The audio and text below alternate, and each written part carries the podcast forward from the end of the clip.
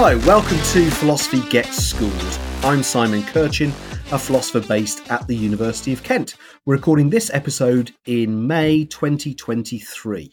This episode is about some of the main ideas associated with rationalism and empiricism. So we'll be thinking about whether reason or reasoning can be a source of knowledge, whether we can have knowledge innately, and we'll be thinking about intuition and deduction. We'll also see what else we get onto, although we've bitten off quite a lot already, I think, to chew. So joining me in this episode, we have Sally Latham, who's a philosophy teacher at Birmingham Metropolitan College. Hi, Sally. Hi, Simon. Thank you for having me back. And Dan McKee, who teaches at Warwick School in Birmingham and also writes a blog called Philosophy Unleashed. Hi, Dan. Hi, Simon. Nice to be back too. Nice to have both of you uh, with us. Okay, so we're going to talk about a significant set of issues within epistemology about rationalism and empiricism, reason as a source of knowledge, innate knowledge, and various parts of Descartes' thinking. These topics appear on the A Q A A-level philosophy specification, which we're basing our discussion around. But these topics also appear in the I B and Scottish Hires, and it's really important background for any religious studies specification, such as O C R, Edexcel, or Educas. So let's start with reason as a source of knowledge. Um, which of you wants to set the scene and talk about different forms of knowledge briefly so we can home in on reason as a source of knowledge? The big thing with this particular topic is we've got different types of knowledge that you can like have in, in, in on the A Q A specification. You know, we've been focusing mainly on propositional knowledge, but the question is sort of where does knowledge come from to, to have this knowledge and what are the sources? And the entire A Q A specification is really looking at where it comes from. Does it come from perception of the world, for example? Do we look at the world and we, we see and we learn through that? Um, and is all knowledge the same kind of knowledge? Are, are some pieces of knowledge uh, true today but not true tomorrow? Is it knowledge that I hold now and not all knowledge I hold uh, tomorrow? So whatever the number one grossing movie in the world right now, that is knowledge that someone who works in that industry probably has, and it will not be knowledge a month from now because the, the name will have changed. Whereas there are some things like two plus two equals four that are knowledge that are permanent and forever and necessarily true in all in all situations. But when we talk about where does knowledge come from, you know, we we, we might think we learn knowledge from people, we might get told knowledge, we might get taught knowledge, we might discover knowledge through perception like we, we've said. But if that's true, does that mean you always have to encounter knowledge out there in the world, that you experience it somehow, that you pick it up Um, through your senses or through um, someone else having picked it up and giving testimony of some knowledge that you learn and maybe verify, evidence, justify, et cetera? Or are there some things that you can know that you just know, that you just know without having to do anything? Do you know, do you have an intuition, for example, that you just sort of sense something to be true, you know it's true through pure intuition? Or more than that, do you have knowledge that you just are born with, that's just there, that we just come out of the womb and we know it? Even if maybe we can't say we know it until we've learned to talk and can suddenly realize that that thing that we've always known, we've always known, we never learned it anywhere. So once we've thought about what knowledge is and all the different kinds of knowledge there is, we've got this question of, you know, where does it come from? What are the origins of our knowledge? And this big question that we're going to be looking at today is really the two sides of the debate are, we have to learn it. We are born with nothing. We're born a blank slate and, you know, everything's there to be learned. Versus we're not born a blank slate. We're we're born with something that makes sense of the world, maybe, or something that we come to be able to articulate later on when we suddenly realise we had this knowledge all along that was there that we didn't get from the world.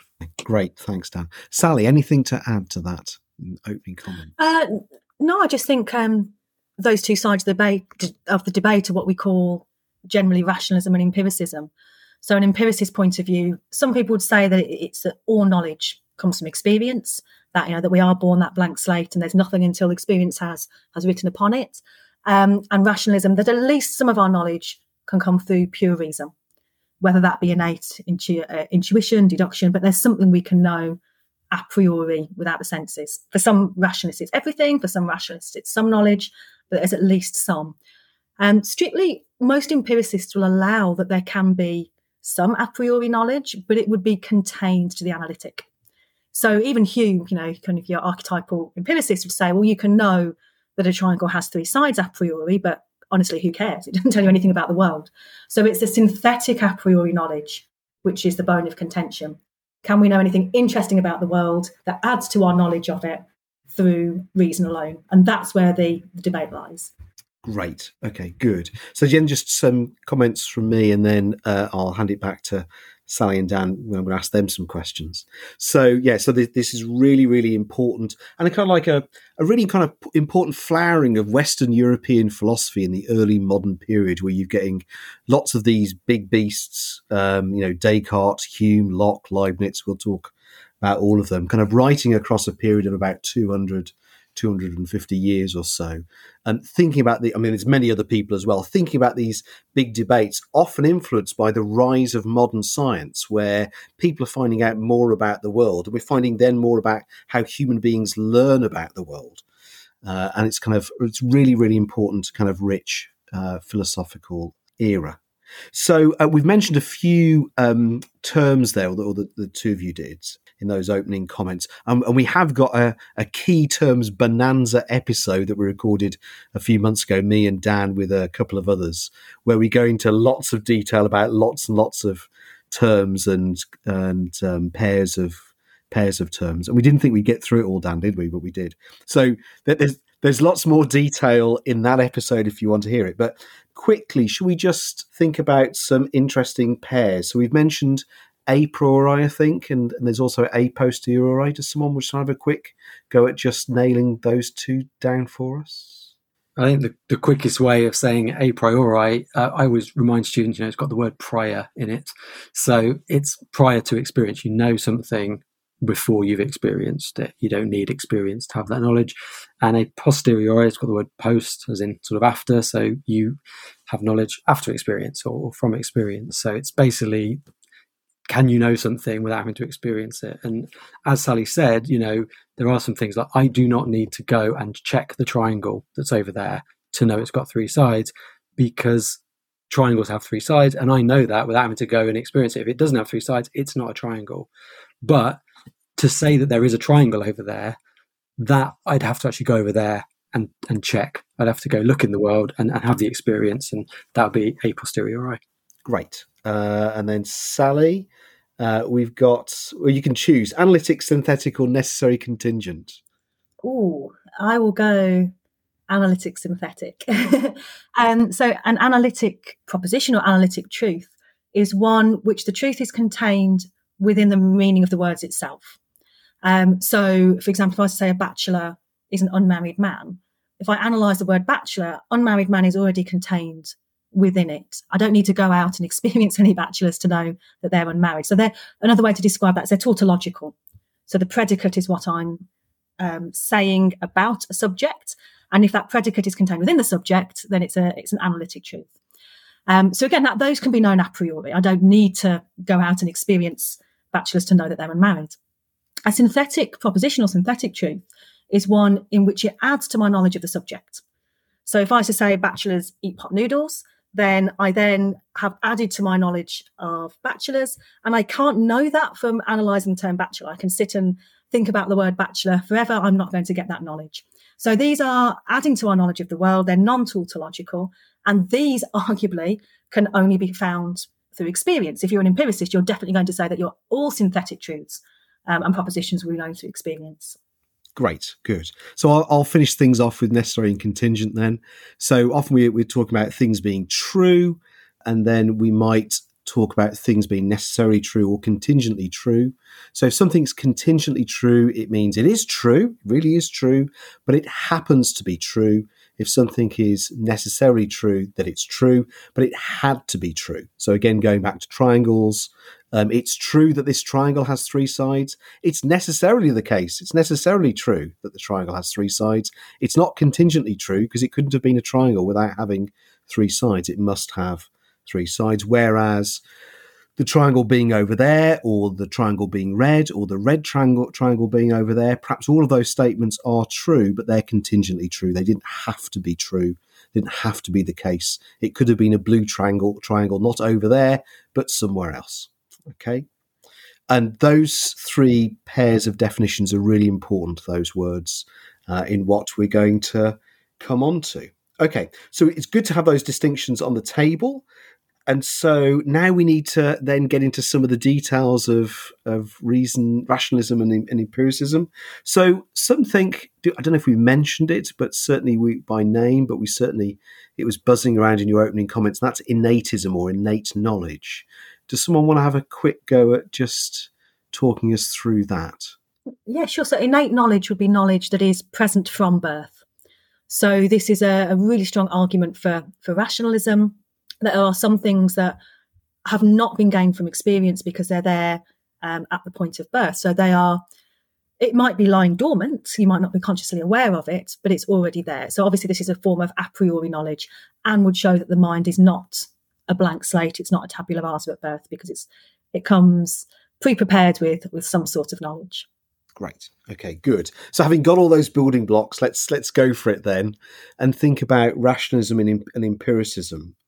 And and here, I mean, before we started recording, we were talking about how difficult some students find this because there's an awful lot going on in the spec and different debates because there were different debates and, and big um, debates going on in that era. It's not as if they all sat down as a committee and decided to, this is how we're going to structure our debates because they were writing at different times and responding to each other in difficult ways. So just actually, do, do either one of you want to just say how you set about setting the scene and teaching this material? Um, I'd like to just say something as well, because we just sort of said, well, this is about empiricism versus rationalism. Yeah. But there's this funny word innatism that we need to yeah. know. And actually in the, in the A Q A specification, it's all centered on innatism.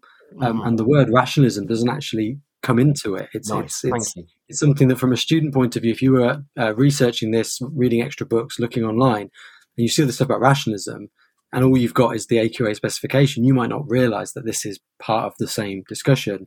But there's also that important distinction. So I always try and sort of lay it out by saying there is this idea from empiricism that we experience the world um, and we receive information, we, we, we gain knowledge through experience.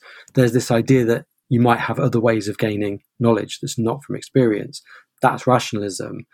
An aspect of that might be maybe there's some knowledge that you're born with that's innate, but there's other possible rationalist routes to gaining knowledge without experience that we'll also look at later. That, you know, that's under the umbrella of rationalism. But if you're talking about something like, say, the intuition deduction thesis, we're not talking necessarily about innatism there, because none of that has to be innate. So I, in terms of setting the scene, I tend to just ask students, you know, I, I show them a picture of a, of a newborn baby on the board and just say, what do you think this baby knows? And they describe various things that they think the baby knows. And often it's that, you know, that it's warm or that they're hungry or things like that. And we talk a bit about, do they know that? You know, is, are they experiencing that? So we talk about things like acquaintance knowledge and ability knowledge and propositional knowledge and, you know, does a baby that, that is crying for some reason know it's crying because it's hungry or not crying because it's thirsty or whatever? Does it know that, or is it just sort of reacting to this new experience around it?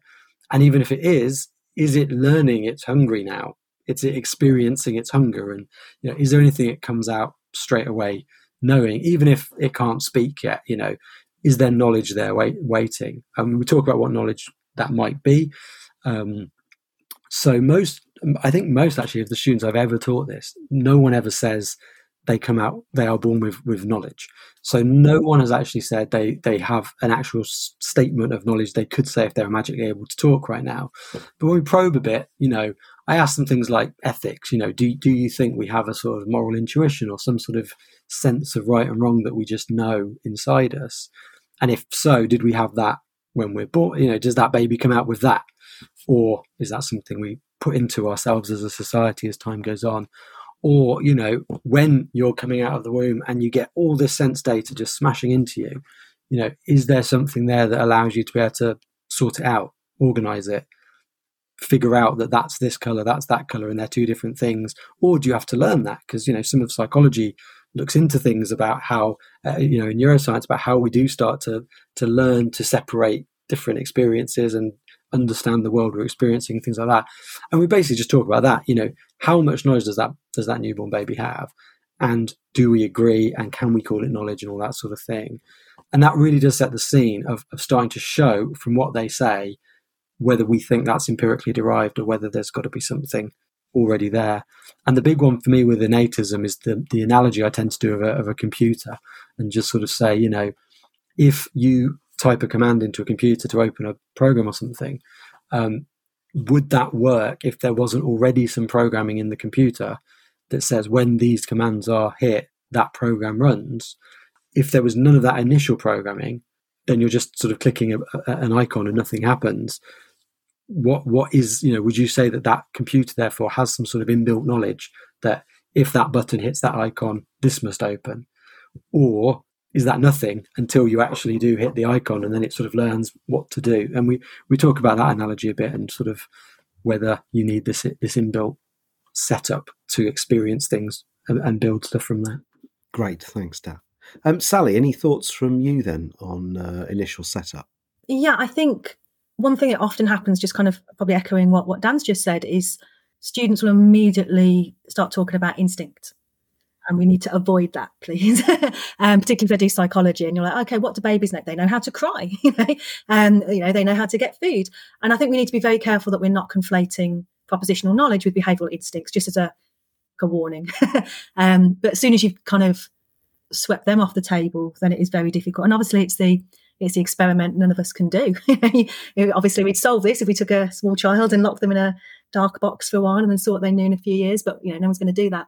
Um, and very often when we do find children who haven't been exposed to the same socialisation as as most of us, again, we're very, we're very much looking at behavioural patterns rather than knowledge. It's just something that potentially is actually unverifiable, which is really a point that could possibly be your conclusion for an essay on innatism. There's no way for us to tell what is or isn't there at the point of birth, because as soon as you're articulating anything, you've been exposed to experience. So, sorry, I didn't mean to sort of stop the debate before we started there, but no, potentially it's an unsolvable question. Yeah. Okay, well, that, that, there's your conclusion, everyone. Thanks. There we go. So, um, in, the, in the next section, we're going to do a lot on innatism, but just before we get to that, do you want to have a brief definition or uh, thoughts about rationalism and empiricism then that we're going to meet as we go through? Thoughts about that?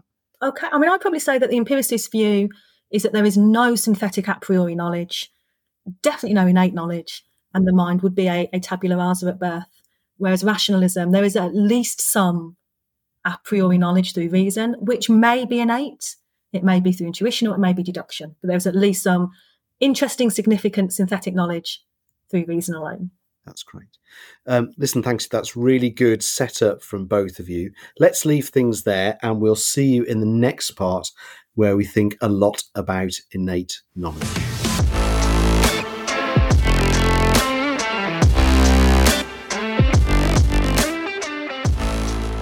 And welcome back. Uh, before we move into this segment, just to remind you to check out our website with all of our recordings on Philosophy Gets Schooled. We've got loads of topics on ethics and moral philosophy, on philosophy, religion and epistemology. Uh, I hope from sometime in the summer we'll be recording lots of episodes in philosophy of mind as well. Um, please check them out, and uh, I hope you enjoy them and find them useful. Okay, so we've introduced the idea of reason being a source of knowledge and given you lots of distinctions that are going to be important in what's to come. And we've just introduced the idea of innate knowledge, which is what we're going to discuss in this segment and go through various examples and debates on the A Q A spec.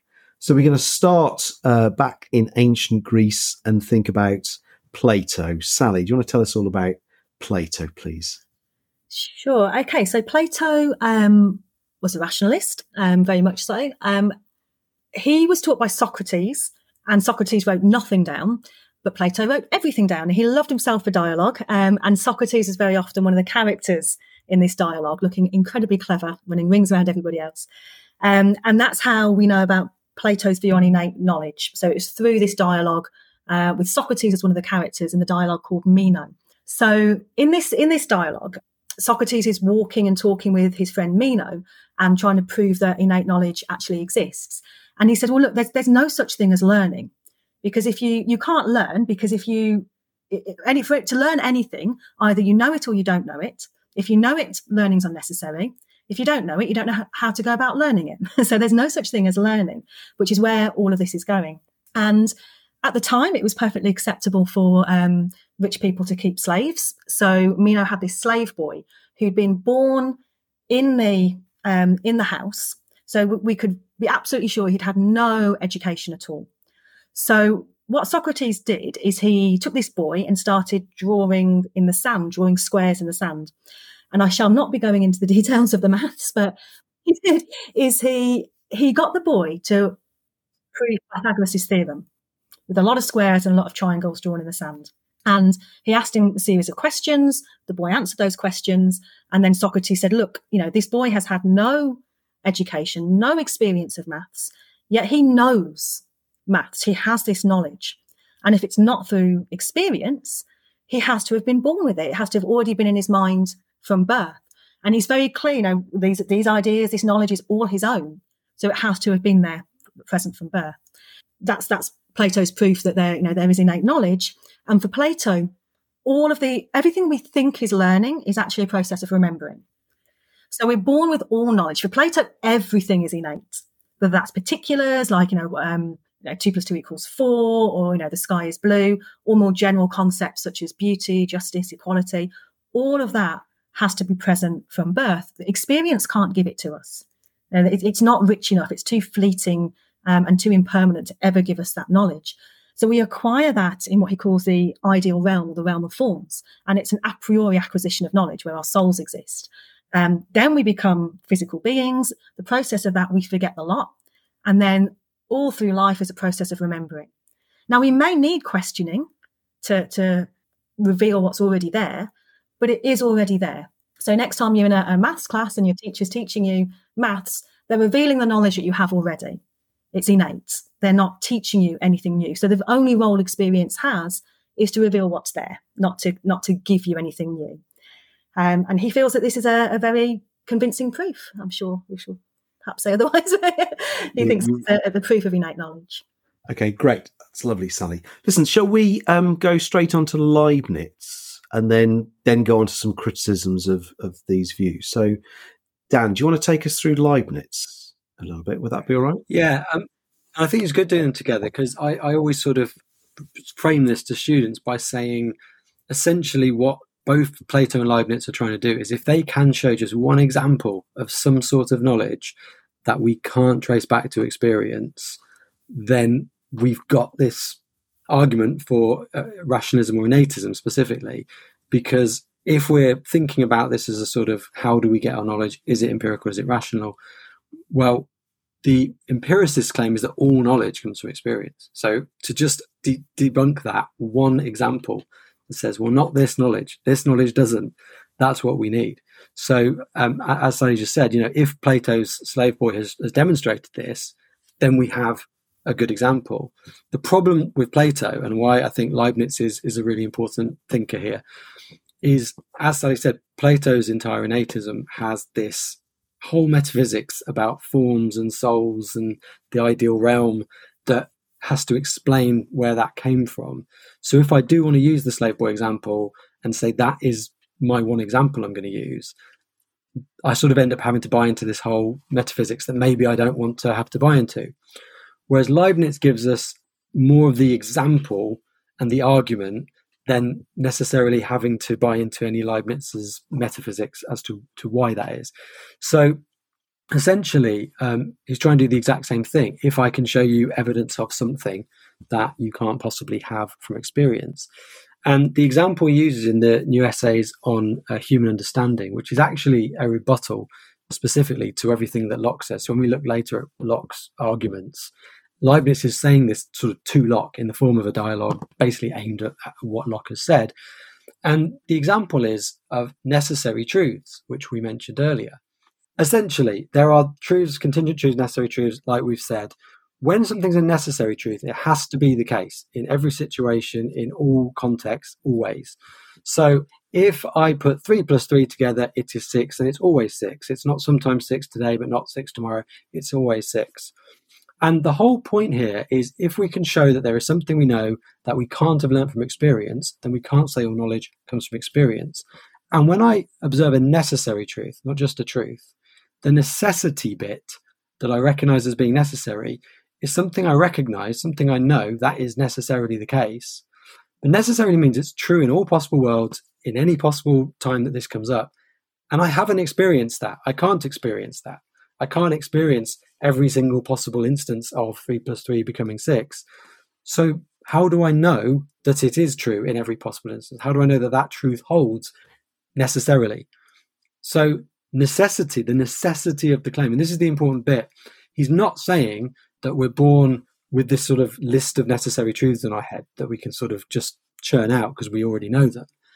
But when we recognize, when we learn a necessarily true proposition or something that is necessarily true, we understand its necessity and we recognize that necessity and we know that it's a necessary truth and not a contingent truth, and we can't have experienced its necessity. That bit is not contained within the experience. And therefore, there is something in that knowledge that hasn't come from the experience because it is impossible for it to have come from the experience. So the fact that we know something is necessarily true when we see it, yes, we have to experience whatever it is we see to recognize its necessity, but the necessity bit we can never experience. And so that knowledge of necessary truths must come a priori before experience and must have been there from the start within us to be able to know propositions like that. Great. Thanks, Dan. So um, there we've got these two kind of discussions then of innate knowledge, right? Uh, and then we've got these different counters that we can think about. But notice something, students, that Dan mentioned, right? Leibniz is responding to Locke. We're about to discuss Locke. So we're trying to create a philosophical narrative which isn't the same as the temporal narrative, right? So there's Plato in ancient Greece, and then we fast forward two thousand years to all of these early modern Europeans doing different things. And we've got Leibniz, but before Leib- slightly before Leibniz in the timeline, you've got Locke. And then we've got Hume, who comes a bit later, right? But Locke and Hume are on the empiricist side, or at least the side that are kind of wondering whether there's any innate knowledge. So should we think about those counters then um, and start with Locke? Uh, Sally, do you want to take take Locke on? Sure. So I mean, Locke, to, to maintain his empiricism, has to prove that there is no innate knowledge, um, otherwise empiricism fails. So he has this idea of the mind as a as a tabula rasa, so a kind of a blank slate, white tablet. You know, sometimes people think about it as like a, a white piece of paper. So mind is is born with nothing, and then experience imprints. But in order to, you know, so all of our ideas, all of our um, knowledge has to come from experience. But then he has to prove that innate knowledge isn't there. So one of the things he says is he's got no time for this idea of knowledge that you don't know you know. So this idea of, you know, for Plato, this knowledge lying dormant until, you know, a clever teacher reveals what's already there. Um, you know, Leibniz has a similar idea that, you know, knowledge can lie dormant, like the veins in marble, which would form a statue if only somebody would just reveal it, but it's already there. You know, we've got these dispositions to knowledge. And for, for Locke, that makes no sense. If you've got knowledge, it's present in the mind. You, you are aware of it. So firstly, you've got to be aware of it. Secondly, if it was innate, it would be universal. You know, we would all have it. Yet there is no universal assent over any piece of innate knowledge. So in a very politically incorrect style, he says, look, children and idiots um, do not express any knowledge of maths and logic, these supposedly innate truths. And I'm assuming by idiots, he means the kind of uneducated, as most of them saw the uneducated at that time. Um, you know, but there's nothing that we all agree on that is present in the mind of everybody. So, you know, there's no children articulating this innate knowledge. So for him, that's a decent enough proof that it, it doesn't exist. Great. And Dan, anything from you on, on commenting on Locke? Yeah, I mean, I think Locke has two strategies. He's, he says what, what Sally says he says, which is, you know, basically he creates a caricature, almost a straw man of the innatist. If the innatist is, is serious about what they say, we'd have this innate knowledge, everyone would have it, but there's no such knowledge. But then he does something a bit cleverer than his straw man. He says, and even if we did have that knowledge, if you could point to something and say, actually, this is universal, this is something even children and idiots know, it still wouldn't be proof that innatism was true if we can explain it empirically in some way.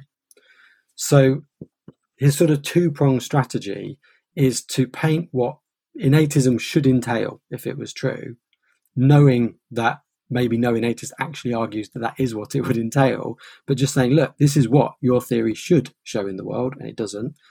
But even if there was something that we can say, so like I've told you about necessary truths, Plato's shown us the, um, the, the, the slave boy known geometry. If there is something that seems like it can't be explained, if we can explain it empirically, then we've countered that argument too.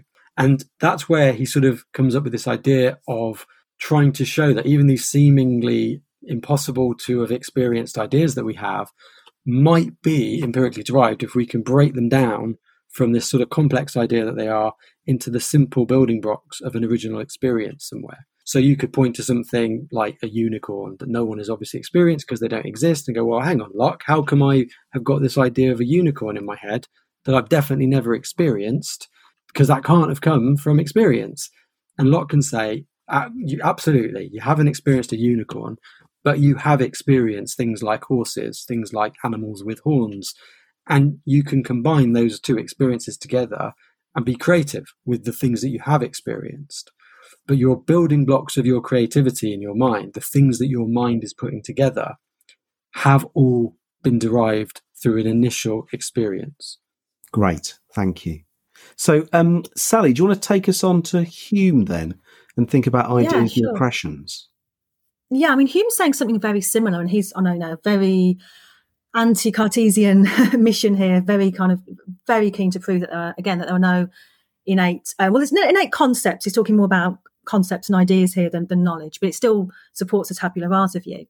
So Hume says, you know, there's two kinds of perceptions. There's impressions and there's ideas. So if we think of impressions as experiences, so they can be external, you know, I can perceive a green tree, or I can have an internal impression, I can feel anger or hunger. And then ideas are kind of what we do with those later. So I can think about it, I can have a memory of it, I can imagine it again.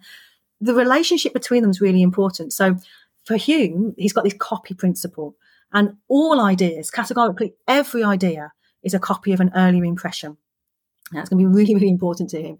But the ideas are always less lively and vivid than the impression itself. So if you think about kind of the feeling of anger, that's always going to be stronger and more lively and vivid than when you think about it a bit later, which is why we feel so stupid when we realise what we did in anger is like, oh, it wasn't that bad. So there's always that kind of, it copies, ideas copy impressions like a faithful mirror, but maybe like a dull mirror, if you like.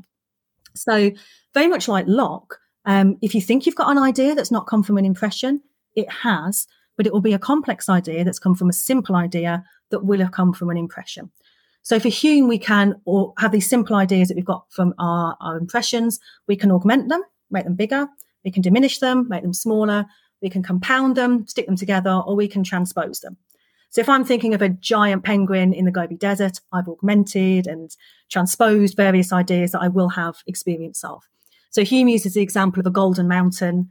So I haven't, I haven't experienced that, but I have experienced the simple ideas of golden mountain. And weirdly, a, a virtuous horse. So, you know, I've experienced virtuous people, I've experienced horses, I stick them together, I get a virtuous horse. So he's taken this very kind of scientific approach to the study of the mind, um, which is, again, reflective of the kind of Enlightenment era. And he gives you two proofs of this theory. So the first proof is any complex idea can be broken down into a simple idea and traced to impressions. Okay, so he uses the exact idea of God. And he would have been well aware that Descartes thought God was an innate idea. But he said, actually, if you look at things that you've experienced, often within ourselves, I've got a little bit of wisdom, I love people, I have a moderate amount of power. If you compound that and augment it without limit, there's your idea of God. Very similar to the way we create the idea of Superman, which obviously would have gone down brilliantly at the time that Hume was writing. He had to be so careful with his, his atheistic views. The other one that's really important, the other proof, is that if you don't have the impression, you don't have the idea. So if you can't experience it, you can't think about it. So the blind man has no notion of colour, nor the deaf man of sound, because they're unable to experience these things to form the, the concepts of them. And again, this is going to become quite important later on when we look at things like the um, knowledge of the Cogito, um, because Hume's going to, that's quite an important tool to to criticise that. Yeah, so I'll just, sorry, leave it there. Okay, thanks, Sally and, and Dan. So then we've got these this kind of setup. So then I'm going to invite two of you. So, so what what do you think, right? Are there kind of, have we got a score draw here? Um, do you think, because there's some interesting counterexamples as well, kind of we can bring in here, that, in fact, that some of the writers themselves think about. So so where where are you with, with this debate so far? I, I think it's quite interesting about what we're saying about the timeline as well, about Leibniz um, being a response to Locke, because he does actually address some of the things that, that Locke said. One of them is the idea of having knowledge that you're not aware of. And that's where he talks about knowledge existing as dispositions, like potentials to knowledge.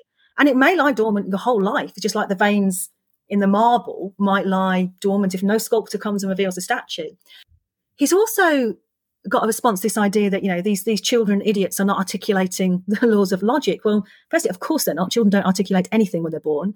Um, and secondly, just because you're not articulating it doesn't mean you haven't got knowledge of it. So if you take, you know, if you take something like a laws of logic, like white is not black, well, no, children don't know that, but they do know if A, a is A. You know, and they will, if you tell a child, you know, this teddy bear can't be your teddy bear and not be your teddy bear at the same time, they won't articulate it, but they will act with that knowledge. You know, my my sweets can't be in the in the tin and not in the tin at the same time. They will behave in a way that that displays that knowledge. So, you know, Leibniz has got quite a strong argument for those things being there innately, necessary truths and, and logical truths. Yeah, good. So in fact, that there's something to be aware of, students, that there's all these different terms flying around, like knowledge and concepts.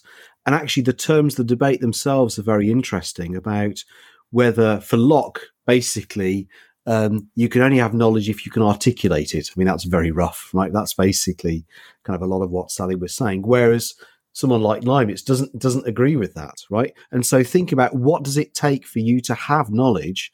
What are the criteria? That itself is something that's going on in the background here about saying whether you have knowledge or indeed concepts that are innate or aren't innate. And that's something just to pick up on if you can. Um, Dan, have you got any th- thoughts about this? Yeah, one of the things I'd say about, the, you know, is it a score draw, is it might be um, because maybe both sides is having, having both sides is the problem. We've articulated like it has to be empiricism versus rationalism. And what it sounds like, the rationalists are all saying we need some sort of empirical trigger, whether it's the questions from Socrates or experiencing the things that I identify as a necessary truth. And Locke is sort of doing a shifty move as well by dismissing certain things as instinct, because, you know, we have this apparent ability to take simple ideas and turn them into something complex. And Hume says the same thing. We can do all this lovely stuff in our mind with these ideas. And that's not knowledge, that's an ability, or it's a capacity, or it's an instinct and stuff like that. And it does feel like, well, is it, or is it some sort of form of potential knowledge that when I first receive all this information through the senses, I can sort and sift and shape and move things around, and I have some sort of knowledge of how to do that because that's how I do it. It's maybe a choice to call something like that not knowledge and call it just a capacity. So in a way, Locke brackets out lots of things that could be considered potential evidence of knowledge and goes, oh, no, that's that's just a, an instinct, that's just a capacity. And Leibniz at least acknowledges, and Plato at least acknowledges, well, there is some element of empiricism to get to that innate knowledge that we've got inside us. But then you can ask the question, well, If if you don't know it unless you've had this sort of empirical trigger, if there hasn't been some sort of experience to unlock the knowledge, then can you really say it's knowledge without experience? So to me, the sort of score draw seems there's an entanglement of empiricism and rationalism, and you can't have one without the other. And it feels like almost a false dichotomy to say, must it be one or the other, when both sides are doggedly sticking to their position by just mischaracterizing the bits of their theory, if you're an empiricist, that are innate, or if you're an innatist, that are empirical, and saying, yeah, but there's not. And on that basis, I kind of give the innatists a higher score because I say at least they acknowledge the empirical roots, and they say we're not saying all knowledge, we're just saying some. So theirs kind of seems a more reasonable project than the empiricist mm. project.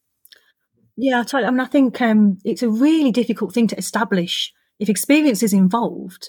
What is revealed by experience and what is given by experience? That's a very difficult thing to to, to look at. I mean, you know, even going back to the Meno and the slave boy. If you, I mean, I'm not suggesting kind of read the whole thing, but if you look at the way these questions are posed, you know, I mean, I mean, Socrates and, and the boy having this dialogue, and a square then is a figure all four of whose sides are equal. Yes, indeed, and it also has equal lines so through the middle.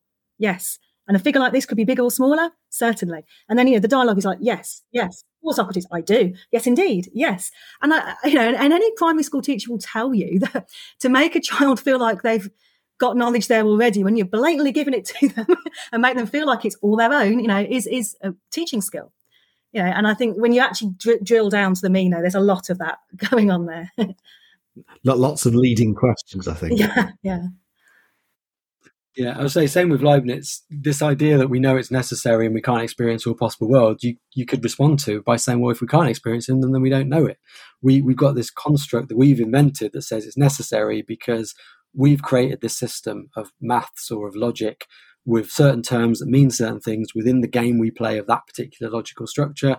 And within that, it has to be true. But we don't know for sure that it's true in all possible worlds because of the exact point that we haven't experienced it. So the idea that he sort of points to to say there is something you haven't experienced, so we know it anyway, you could flip that around easily and go, well, then we don't know it. Great. Okay, well, listen, um, uh, let's leave it there. Thanks very much, both of you, for all of that summary. We'll see you in the next part when we think about some ideas from Descartes.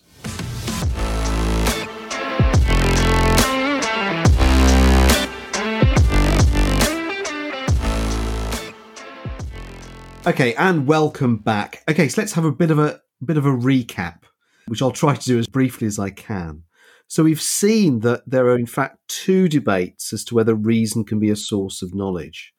So we've been focusing on a priori knowledge because a posteriori knowledge comes from perception. We've just been examining whether a priori knowledge is simply innate, right? And we've seen Locke, Leibniz, Hume, Plato. So now we need to think about whether any a priori knowledge comes from reasoning. And that takes us to a debate, or kind of differently worded debate, of rationalism versus empiricism. Okay. So on the A Q A spec, this section is often referred to as intuition and deduction. Okay. So we're going to try and take you through all of this if we can. But this is kind of philosophical heroism because this is a huge amount of material we're going to try and compact into twenty minutes, but Sally and Dan say they're up for it, so let, let's give it a go. Okay, we can do it. Okay, so we thought we'd, we'd set the scene, right? Remember, Hume is writing after Descartes, quite a quite a while after, but we're going to set the scene by thinking about Hume's Fork and then applying it every so often to some of the ideas we're, we're going to talk about through Descartes and the Meditations. So, Sally, do you want to start us with Hume's Fork then? Sure. Okay. So Hume's fork is so cool, but you've got to think um, more like a tuning fork. We've got about potentially three prongs on this, um, even though it seems like two. So Hume says all objects of human reason or inquiry are going to fall into one of two camps if they're going to be meaningful. So relations of ideas we would now call analytic. And these are, they can be known a priori. Um, they are true by definition. They cannot be denied without contradiction. So, for example, if I was to say two plus two does not equal four, I'm not making logical sense. If I say a triangle does not have three sides, then I'm not making logical sense. My, you know, I'm contradicting uh, contradicting myself. And even though they are they provide certainty, they provide no knowledge of the world.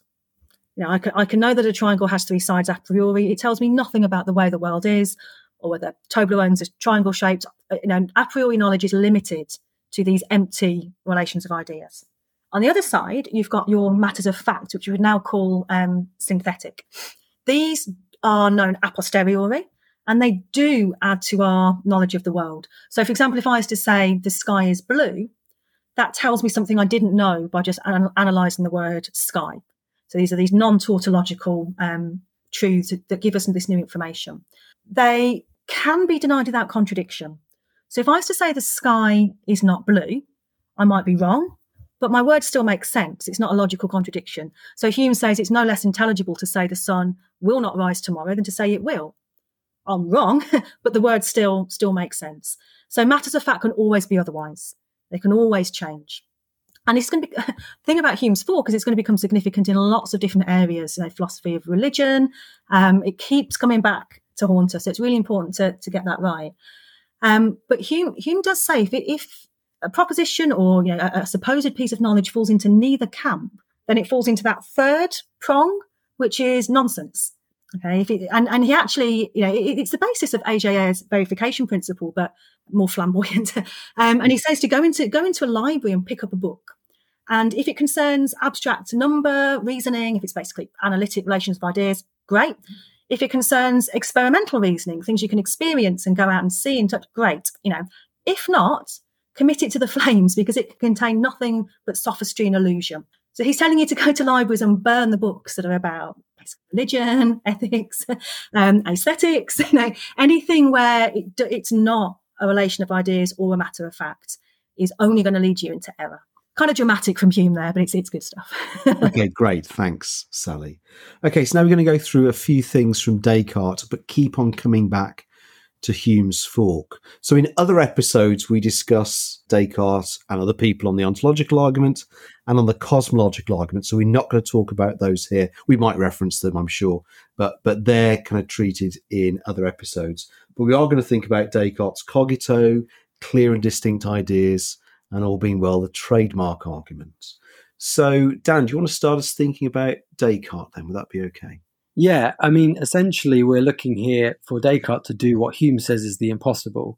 Descartes is going to try and give us some substantive, synthetic knowledge about the world um, that is not trivial through pure a priori reasoning.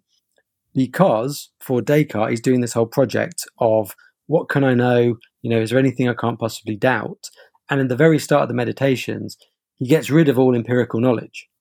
He can't use empirical Uh, groundings for anything, because his hyperbolic doubt says if it's anything I can possibly doubt, I've got to get rid of it. And his three waves of doubt very quickly. He looks at the world. He says, well, I can't trust my senses because they've tricked me. I might be dreaming and there might be an evil demon tricking me everywhere I look. So I can't trust anything that comes from the senses. Is there anything in that situation that I can still say I know? And famously, he sort of says, well, if I'm being deceived, if I'm doubting, then I must exist to be deceived and to doubt. I think, therefore I am. Therefore, I know I exist, even if I can't trust my senses, which seems like he's just done the impossible. He's he's got this, I can't use the senses. I've got just pure reason. You know, pure reason tells me, even if everything in my senses is false, I still must exist. So I know without the senses that I exist. So I've now got a substantive synthetic claim, Descartes exists in the world, but I haven't got there through experiencing Descartes because I can't use my senses. So he claims. And we're calling this the intuition and deduction thesis, um, at least the A Q A is calling it that, because the thesis is through pure intuition, a priori, you can use deductive logic, use some of those necessary truths that Leibniz has told us about, the logical entailment of that initial intuition, and come to a conclusion that tells us something substantive about the world, a synthetic piece of knowledge. And that's the first example of Descartes doing this at the start of his meditations. And we're going to claim, or at least Descartes will be made to say he claims, according to the A Q A, that he does this. Although it's worth pointing out, Descartes is not trying to do this. Descartes is just trying to see what he knows and ultimately try and prove God exists, because that's what he really was trying to do. But we're sort of looking back at this with the lens of the rationalist empiricist debate and saying, oh, well, they say you can't do this, but Descartes done this. So what Descartes is going to do from him, his own existence, is go, not only can I say I exist using this method, I can tell you that God exists, and we can see that the external world exists, which are all massive substantial claims about the world, which if this thesis is correct, he's come to through pure a priori intuition and deduction. Great. So can I ask the, the two of you now, so how do you normally take this on in the classroom? Do you keep on going back to Hume or go through Descartes? What would you like to do? I would usually, with the Cogito, go back to Hume, not his Hume, uh-huh. not Hume's Fork, but the theory of ideas we looked at earlier. Because, I mean, Descartes has the Cogito as an example of rational intuition. At this point, there's not even any deduction involved. So when he says, I am, I exist, so ego sum, ego existo, he just says, this is necessarily true every time I express it or I conceive it. Um, I don't. So he, he's kind of saying, I don't need to explain this to you. So when I think of intuition, I think of, you know, when you have um, a cartoon and they have an idea and a light bulb kind of goes bing above their head. You know, you don't need to explain it. You don't need to work it out. It's just a rational insight, fully formed knowledge. But there's, you know, whichever form, I mean, the, the I am, I exist, ego sum ego existo is the one in the meditations. But it's this I that is problematic. And Descartes is claiming knowledge of this I, of this this self. So what we can then do, we can quite neatly map Hume's theory of ideas onto that. So where Hume said, look, if you don't have the impression, you do not have the idea. If you think you do, then you're confused. So next question, where's your impression of self? And Hume is very sceptical about this kind of this ownership of thought, this, you know, this I. So he says, right, try to catch yourself without any particular thought or perception. Try and capture the I. And you can't do it. It's a really good thing to actually try, to just kind of like, what I'm going to do now is I'm going to experience myself. And you won't do it. You'll experience a thought and a perception, and a feeling, you know, and a bit of, you know, boredom or whatever it is, but you won't capture the self, because there is no impression of self. You can't get to it. So for Hume, you have no clear idea of self. You're fooling yourself if you think you do. It's an illusion. And if there's no idea of it, there's no knowledge of it. So he's straight back at Descartes, like, no, no, you thought you had synthetic a priori knowledge, but you don't. You're confused. Yeah, another thing uh, I tend to talk to students about is, at best, maybe Descartes, with this pure intuition, proves hypothetically that if there was some deceiving and doubting and thinking going on, then there would be something existing to do that. But for him to say, I am being deceived, therefore I exist, or I think, therefore I am, he has to experience him thinking. He has to, because unless he's experienced it, he can't. So kind of if you add that with Hume, Hume says you can't experience yourself. And if Descartes ever managed to turn around and say, well, actually I did, this is when I experienced myself, then we've got him there as well, because, yep, okay, you've experienced yourself and that's how you know you exist. You're basically saying, back to Hume's Fork, a tautology, if I exist, I exist. Or I'm thinking, therefore I exist, which is true, but the question of, but do you exist? That bit is the synthetic bit, which he hasn't actually proven unless he experiences himself thinking. About the most you can get is the thought going on. Yeah. Can, we can give it as a thought happening, but that's not exciting. It doesn't get, it doesn't get the same. There's a thought. He's trying to, to do it, yeah. Yeah, yeah. Good. And, and so just to throw another uh, thought into the, another thought, ho ho, into the mix um, that students can play around with. So perhaps there are thoughts happening, and perhaps at the moment where there are thoughts happening, there is a thinker having thoughts. The key thing that Descartes' trying to establish is that there is a thinker, brackets, persisting through different thoughts, presumably at different times, close brackets. And that's the thing Hume is kind of really worrying about, because he's saying you're just kind of imposing or assuming illegitimately this thinker persisting through time, persisting through different thoughts, that it's the same thinker and you're calling that I. At most, what you have are thoughts, and at any particular time, there's a thinker having those thoughts. But whether it's the same thinker or there's some connection between this thinker at time one and this thinker at time two, that's up for grabs, guys. That's not being proved. And that's a kind of interesting, another different different way into into into what Hume's trying to do here. So, yeah, so that's that's that one shy out the water. Should we mention clear and distinct ideas and use that as a way into some of the other things that Descartes says, because that's very important for him, isn't it? So, yeah, I mean, clear and distinct ideas is Descartes' sort of beacon of things he can know when he's looking for things he can know and doubting everything. And he's sort of using, I think, clear and distinct ideas as another way of saying something that must necessarily be true, almost the, the idea of necessary truths that we've already met with, with Leibniz. But he's sort of saying, when I think of something and through the clear light of reason, it just must be true, then it's clear and distinct to me. It has to be the case, and therefore it is true. So if I have a clear and distinct idea of something, something that's not muddy, something that I can't doubt, something that must be the case, then it is just true. So it's this sort of, again, an intuition, a hunch he has going into the meditations that says, when I am looking in my mind at all this sort of thinking, all these ideas, all these thoughts, I can recognize some of these are not to be trusted. Some of these can be jettisoned. Some of these might be a malicious demon tricking me. But if it's clear and if it's distinct, if it's the, the light of reason is shining bright and it's undeniable, indubitable, then that's something that must be true. And you can see with, with the Cogito, that's that's an example of it. So he, he tried to get rid of everything, but he can't deny that if he is being deceived, then he exists. That is just bright there, true. It must be the case. You can't deny it. So it feels clear and distinct to him. But at this point in his project, he's um, he's still not sure what he knows, what he doesn't know. He's just sort of kicking around ideas that are coming to him.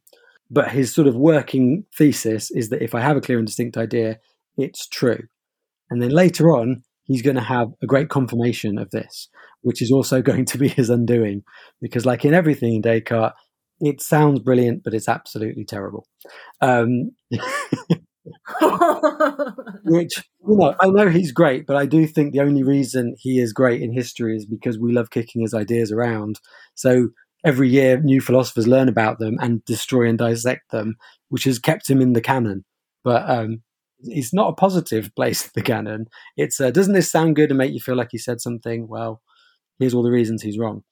So clear and distinct ideas at the moment sound like that, but at the moment it's just a kind of intuition and a hunch he's got, and he needs a bit more work to do to to know for sure that he can trust them. Okay, thanks, Dan. So uh, yeah, I mean, so I think I've said this on a different episode. So whenever I'm teaching Descartes, I haven't taught it for a few years. My you know first year students love the first two meditations. And then it all goes downhill from there. But never mind. Poor, as soon as God gets involved, and that's part of the problem with clear and distinct ideas as well, it falls into this horrible circularity because, you know, he gets these ideas, okay, what was it about the Cogito was so great? It's clarity and distinctness. Okay, anything with that clarity and distinctness is true. Well, how do you know that if there's potential for an evil demon? Well, he has to use clear and distinct ideas to show that God exists and is not a deceiver. But then you can't trust clear and distinct ideas until you know God exists and he's not a deceiver. So God exists, he's not a deceiver because he's the one guaranteeing those clear and distinct ideas that tell you he's not a deceiver. So yeah, God's not a deceiver because he says so. and, and that's one of the main problems in, in, in Descartes' meditations as a whole. I don't think he knows what his true foundation is. He, he's like, I'm going to do Cogito for the, you know, for everybody who's a philosopher, but really it's God. And I think that's a, that's a problem. yeah. Yeah. So listen, you just mentioned uh, God, Sally. Mm-hmm. So uh, Dan, I think you're going to take us through trademark and then Sally's going to take us through external world. So do you want to take us through?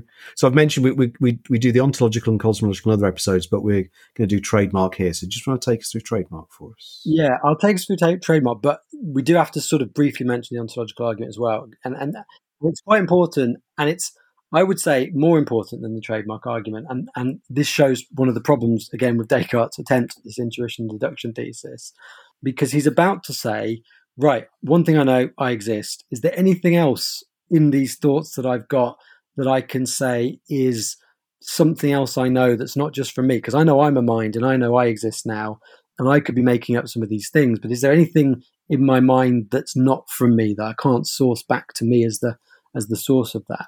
And he is going to make this argument. But what's important is, according to how we're placing this in the spec, this is him using pure a priori intuition. And now he's starting to gonna make deductions to say something. But what's he doing? Well, he's, he's looking in his mind at ideas. And Locke, which we haven't mentioned, says that when you're talking about empirical sources, you've got two. You've got sensation, the empirical sensation, but you've also got reflection, where you can experience things like your thoughts. So just to flag up, at this point in the supposed thesis, Descartes is starting to experience his thoughts and think about what's in there that's not from him. So if you accept that this is still coming from an a priori intuition, even though he's experiencing his thoughts, he finds this idea of God inside him. And he says, ah, God, that can't possibly have come from me because I am a finite and imperfect being. And the idea I have of God is of an infinite and perfect being. And then he just pulls out of thin air this principle that he decides is true, which is that the effect of something can't have sort of more reality than, than the cause of that thing. So if I have an effect that is infinite and perfect, then for me to have caused it, I would also have to be infinite and perfect. And I can't, I'm not that. So I can't have caused that. Something infinite and perfect must have caused that. Well, then that must be God, because God is the only infinite and perfect thing. So why have I got this idea in my head? Well, God must have put it in there like a trademark. So we've got a story with Descartes of if we have innate knowledge, where did it come from? Well, it came from God. God trademarks it in there like any creator, craftsman, when he makes something, stamps the name of himself, the artist, into the uh, the creation. But if if we're using this as part of the intuition and deduction thesis, all Descartes' done here is from this intuition that he exists, he can now separate there's this other thing that doesn't come from him, that is this idea of God. And then he goes, well, if it's an infinitely perfect being, what does that mean? What does a supremely perfect being mean? And here's where the ontological argument comes, because this is actually the only bit with intuition and deduction to an actual claim about the world, because all he's got now is there's an idea of God in, in my head. But once he's got the idea, he can say, because the idea is of this supremely perfect being and it can't have come from me, then what does supremely perfect mean? Well, it must have all the perfections, including existence. If it doesn't have that, then it wouldn't be perfect. It is supremely perfect, so God must necessarily exist, the ontological argument. So we now can say, substantive synthetic claim, there is a God in the world. But as I've been sort of flagging up, and Sally already talked about earlier, Locke has already told us, uh, or sorry, Hume has already told us, how you can come up with the idea of God from empirical origins. There's a lot that he's just sort of fudging here and saying, well, there's this idea that must be from God that I can't have possibly come up with, and it means God exists. We've got all the problems with the ontological argument, which you've looked at in another podcast, where lots of people might say, hang on, have you actually proven that God exists? And you've got the problems that the trademark argument itself is an example of experience. It's experiencing his own thoughts. So again, we have the hypothetical. If that idea of God that I have were to have not been made by me, it might have been made by this supremely perfect being, which, if such a being existed, would necessarily exist, which is all just some relations of ideas again, and nothing actually synthetic and substantive until maybe we experience God. And then we could say there is a God because we experience God. So we're trying to do this intuition and deduction thesis. He's really trying. But it does seem like this is the dodgiest bit of his whole argument, because he sort of fudges over some experience, steals an ontological argument that's already failed when other philosophers have used it, to then claim he's, you know, there is a God definitely. It's problematic. But yeah, that's all I'll say about that for now. Uh, that was a majestic summary though, Dan. I think of about two different arguments and lots of different medieval theology going going on as well. Yeah, I mean, just to summarize, just to pick out one or two things, not not everything. Yeah, so that, that principle of um, at least as much reality in the cause as in the effect, which which to modern readers looks weird, but actually it was versions of that idea were kind of quite common in a lot of medieval theology and philosophy, but it seems very strange to us now, but but it was kind of there in the in the ethos. So Descartes uh, the Descartes important thing for that argument though is it's not a, a, a, an a priori intuition. Oh, absolutely absolutely it's, yeah, yeah. You don't sort of smuggle it in if we're looking at it, it as a pure intuition yeah. thesis.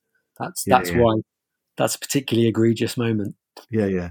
And then something that, that Dan, Dan mentioned, but I just want to want to pause on just to relate it back to things we've been talking about with Locke and, and with, with Hume. So I think Sally mentioned it very briefly as well in, a, in the earlier part. So this idea of, you know, we've got God who's got all the perfections, omniscient, omnibenevolent, um, and so on and so forth. Uh, we know we're imperfect and we're finite beings, but we've got a perfect f- infinite being. And Descartes saying, hey, well, I couldn't have come up with those with those ideas myself because I'm finite. How on earth could I have caused the idea of, of infinity? But in fact, for, for quite a few commentators, such as Hume, on, on Descartes, it's very easy how you come up. You just negate it, right? You just, here are my limits, and then you just imagine a thing that doesn't have limits. And that's always been a big debate about whether you can easily imagine something without limits going from something that, that has limits, or whether it's a kind of positive imagining, as it were, that actually you can't just go from the idea of something having limits to not having limits, but actually you need to think about that thing in and of itself. And that's always been a kind of bit of a controversial thing with the trademark argument as, as well. Um, Sally, have you got any thoughts on this? Well, I mean, you can directly apply Locke's lack of universal assent to the trademark argument. Um, so if Descartes really does believe that, you know, God has stamped his mark, you know, like you get a piece of antique furniture and you have a little look at it and on the Antiques Roadshow and they're like, oh, I know when that was made and by whom because of the the, the trademark. And if God is supposedly made by God on our consciousness, why has he done it so differently in different people? That makes no sense. You know, a painter does not sign their signature differently on every piece of work if they want to be recognised. And the idea is that Descartes' like, oh, he's put the idea here so I can reflect on it and know the author of my being. Well, sign it the same then, you know? And some people arguably have no idea of God at all. So it's a really lovely example of of the lack of universal assent on this supposedly innate knowledge. Great. Now, there's one last thing on the spec, and indeed in, in Descartes' Meditations, we better just, just mention, although, again, we've got another episode on scepticism. So as Dan mentioned, I think, um, Descartes is also interested towards the end of the meditation, having proved himself and God, at least to his satisfaction, also proving the existence of uh, the external world. So should we just kind of briefly summarize that? Yeah, sure. So um, this this happens in meditation six. So the, the interesting about the meditations, it, it really should be understood as a whole. He, he gets himself, and then he gets God, and then he just sits like that for a few meditations. He's quite happy. And he's like, you get to meditation six, it's like he's forgotten to finish. He's like, oh my goodness, I've got no body, there's no external world, better sort that out. Um, but he's got to do it with all he's got, which is his content of his thoughts. And he knows there's a God. Well, he thinks he knows there's a God, and that this. We, I know we've skipped over why God is benevolent, but that God is a benevolent, good, loving God. So, quite similar to his arguments for God, he's got to start with the content of his mind. And the first thing he says is, "I, I have the ideas as if of objects."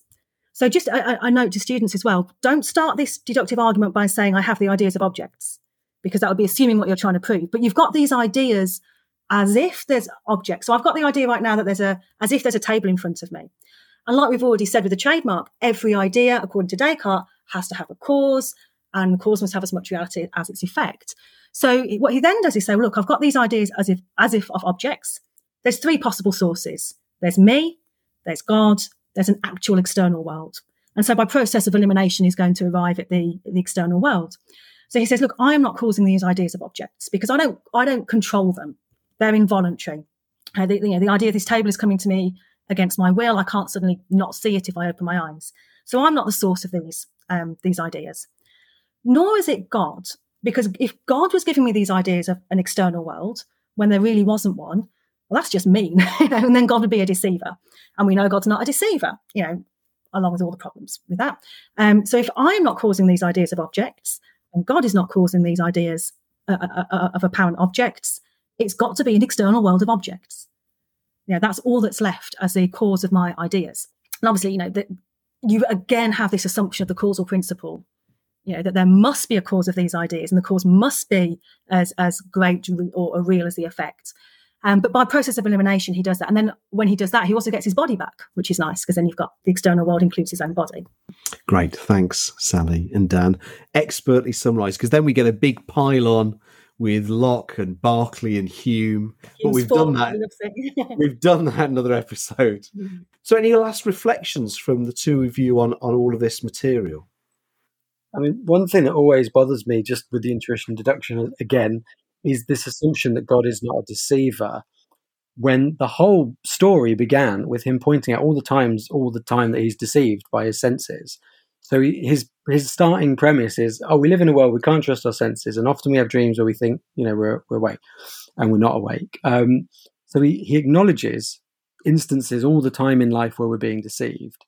And when he brings back the external world at the end, he doesn't resolve that and explain why God is deceiving him. And the idea that God is supremely perfect and shouldn't be a deceiver doesn't tally with what a lot of things God has done according to all kinds of beliefs about God, where God might deceive us perfectly for some great reason. You know, sometimes we are tricked to see if we do the right thing, or, you know, this world might be an illusion, like lots of religions say God God puts us in. Um, you know, I, I had a fake phishing email today that was sent by my school to test us to see if we were aware of spotting phishing emails. And there was a good reason for deceiving us like that, to test the security of the school email system. So sometimes you can have a benevolent good reason to deceive. And Descartes doesn't really worry about that. And and that whole God can't be a deceiver is is what a lot of the end of his his thing uh, is, is, is riding on. And I think to me that comes to the whole problem, which I think Sally said much earlier on in the podcast. Anyone who's trying to be a rationalist or an innatist and make some case that this doesn't come from experience, this idea, really is overestimating how much they can trace back their experiences and how much they know about the ideas and the contents of their mind. Because we don't know the counterfactual of what we would think about God in a world without the religious concepts of God that we're socialized into, that we experience, that we, we learn about. We don't know how much just the simple fact of being a newborn baby in a world of fully functioning, therefore more powerful, more bigger than us adults, is the first experience that we have, which is placing an idea of there being something more perfect than we are in our heads. We just can't verify anything as being not from our experience, being there all along. And it's a really, really hard thing to ever say. And that just came from nowhere but my mind, because we don't know where the things in our mind come from quite a lot of the time. And I think one of the problems with this idea, again, of saying it's either or with empiricism and innatism is, or, or rationalism, is it relies on really being able to trace either everything back to an empirical root, which we can't do because we can't remember everything, or saying, well, that was definitely not from an empirical origin when we can't prove that either. So it feels like we've raised lots of issues, and philosophers have over centuries raised all these issues. But unless you've got a really sure metaphysics like Plato that says, no, there's a soul, and in the world of forms, it knows this stuff, and that's imprinted on it, and that's how all this came to be, and that's why we, you know, we know that, which is really hard to maintain, you are left with just saying, there seems to be some things that we can trace the empirical origins of, and there seem to be some things that we seem to have innately inside us, and we can pick about some of those ideas in our head and make some deductions, but I can't commit to saying that anything was innate, that anything was purely empirical, and they just seem to be completely entangled. Yeah, I think I would probably just give give Hume a last word on this, because I think students are expected to apply Hume's fork to the arguments for God and the arguments for the external world, and sometimes find that a bit tricky. But it, it doesn't have to be overcomplicated. If you think about Hume's fork, take this proposition, God exists or the external world exists. Is it true by definition? Well, as long as we reject the ontological argument, no. Is it something I can know through the senses? Well, no. Even the external world wasn't for Descartes. So it falls under neither camp. And for Hume, then, for it's not knowledge. It can't be. Plus, you have this um, assumption of the causal adequacy principle. And for Hume, whatever you say about cause is a matter of fact. It's come from experience, and it can always be otherwise. Whatever causal relations you've experienced in the past need not hold tomorrow. So both, you know, both these arguments for God and the arguments for the external world make these assumptions about the causal principle. So does the cosmological. You know, Hume's fork pops up, pops up there as well.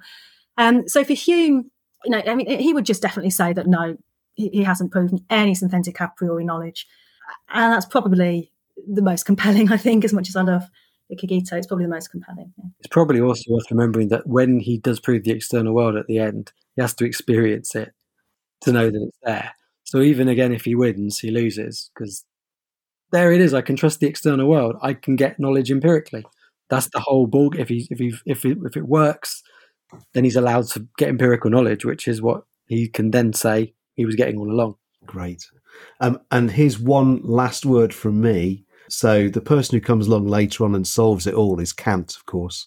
But Kant's epistemology of metaphysics is not, thankfully, on the A Q A specs. I think used to be. Teachers, teachers mad. Um, but you can come to university and, and, and learn about Kant if you want. Um, listen, we should stop things there. Thanks so much, uh, Sally, for coming on again. Thank you so much for having me on again. And Dan, thanks for coming on to you as well. Thanks for having me as well. Uh, and thanks to you for listening. Hope you found that uh, useful and illuminating episode. Hope you check out some of our other episodes as well on Philosophy Gets Schooled, and talk to you soon.